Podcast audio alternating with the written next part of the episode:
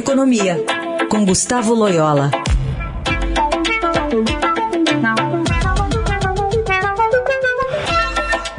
Oi, Loyola, bom dia. Bom dia.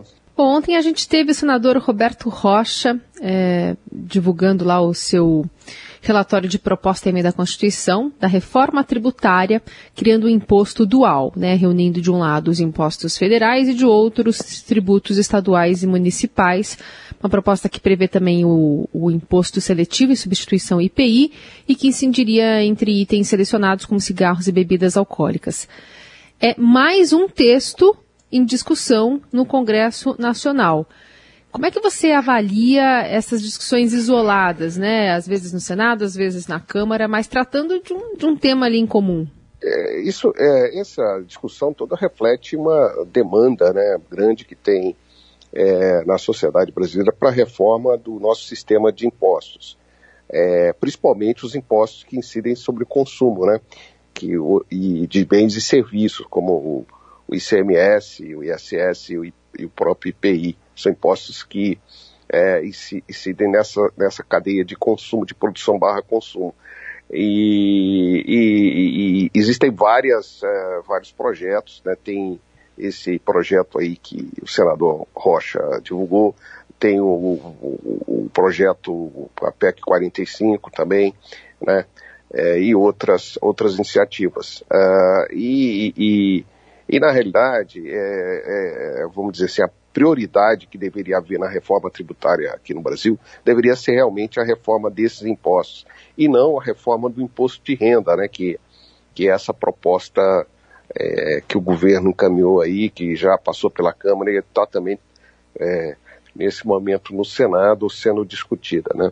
Ah, então essa, essa, esse parecer aí esse do, do senador aí, é, é, ela, ela é mais um desses é, esforços aí para reformar né, o, o, nosso sistema tributário. E é um avanço. Há projetos melhor, há um projeto melhor na Câmara, mas o, o projeto aí é, é, um avanço, sim.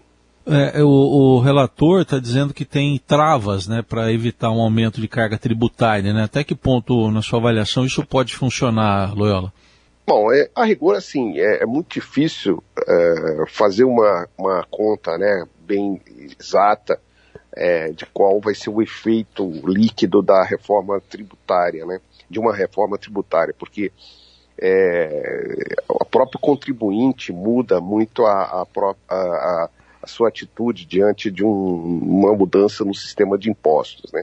Então, ele, ele tenta, é, de fato, economizar impostos dentro, obviamente, da legalidade, e isso tem alguns efeitos. Então, é difícil, a priori, é, é, vamos dizer, saber se, a, se, o resultado de uma reforma tributária é, vai ser um aumento de impostos ou não, né?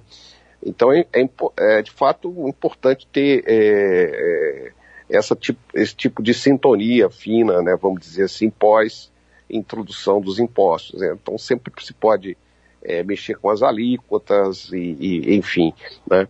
Então é, é, é, é, importante que quando se faz uma reforma tributária, né, ela, ela ao longo do logo depois da, da sua vigência, ela tenha esses ajustes e, e, é interessante realmente que tenha esses mecanismos né, para evitar que venha um grande aumento da carga. Também deve ser evitada uma queda da carga tributária ah, por causa da, da, questão da rigidez da despesa do setor público no Brasil. Né? O ideal seria a queda da despesa também, mas temos aí uma série de restrições para que isso ocorra. Né?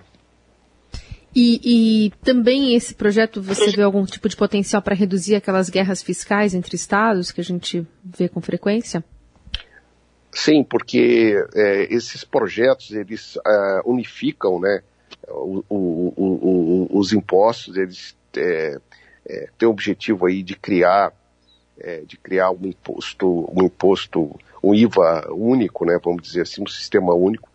É, isso, isso reduz a, essa possibilidade. Também, é, quando se muda a tributação da origem para o destino, né, também é outro mecanismo aí que impede esse tipo de guerra fiscal que tem sido bastante é, comum no Brasil. Muito bem, Gustavo Loyola, analisando essa questão da reforma tributária, tramitando, né, de forma fatiada no Congresso. Obrigada, Loyola, até. Até a próxima.